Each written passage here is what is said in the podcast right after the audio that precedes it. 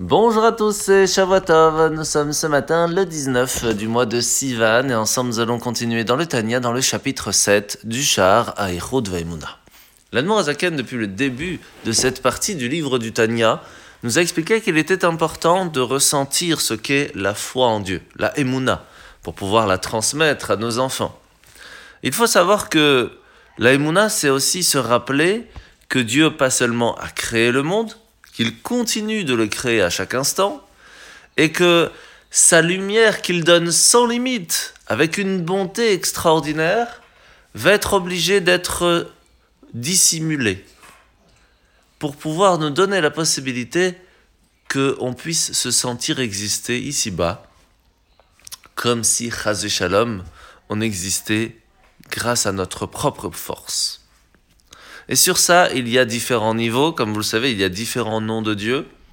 Et cela va être séparé aujourd'hui, plus en deux, mais en trois. Il y a le niveau de Yud Kevavke, le niveau de Havaye, celui qui crée le monde sans limite, qui donne à chacun la possibilité d'exister en soi. Puis il y a Elohim qui vient et qui va donner à chacun d'entre nous, chaque petite parcelle dans ce monde, la différence qu'il y a entre l'un et l'autre, que ce soit entre le minéral, végétal, animal, humain, mais même entre chacun d'entre nous. Et puis il y a le nom de Dieu que l'on utilise très fréquemment dans les prières, par exemple, Baruch Ata Adop Ce nom d'Hachem, nous l'utilisons beaucoup parce que c'est le niveau de Malchut, c'est la royauté divine, celle qui nous rappelle que nous existons et que Dieu existe, et qu'il se trouve à côté de nous, et que nous devons le rendre Dieu. Nous devons lui donner cette possibilité d'être le maître du monde. Et c'est pour cela qu'il est important de se rappeler qu'un roi n'est roi que parce qu'il a ses sujets. Et nous avons une très grande responsabilité, car nous sommes ceux qui représentent les sujets de Dieu. Et lorsque nous montrons l'exemple, nous faisons la Torah et les mitzvot, nous sommes ceux qui donnons la possibilité à Dieu de régner, même si de toute façon, il reste le créateur du monde. La mitzvah de ce matin, c'est la mitzvah négative numéro 286. À un chauffette, donc à un juge, il lui est interdit d'écouter un témoignage d'une personne que l'on ne peut pas faire confiance, qui est appelé un rachat, mécréant. La paracha de la semaine, c'est parachat Shlach. Aujourd'hui, nous allons voir que le 29 du mois de Sivan, en 2449, le peuple juif va arriver devant la frontière d'Eretz Israël et certains vont demander à Moshe d'envoyer des explorateurs pour faire euh, la reconnaissance dans le pays.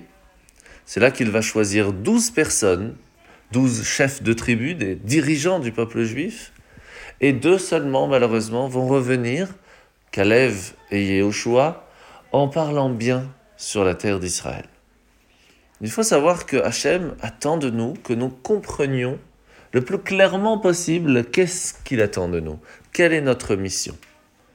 Et alors, lorsque l'on la comprend, il est plus facile de le faire avec enthousiasme, avec joie.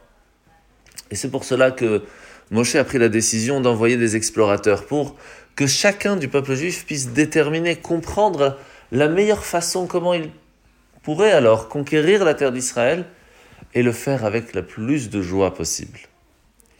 L'erreur des explorateurs était quoi alors? Que lorsqu'ils sont revenus, ils ont commencé à expliquer comment ça se passait sur place. Et ça, en soi, c'est très bien. L'erreur, ça a été la fin de la phrase, en disant Mais ce sera impossible de le faire.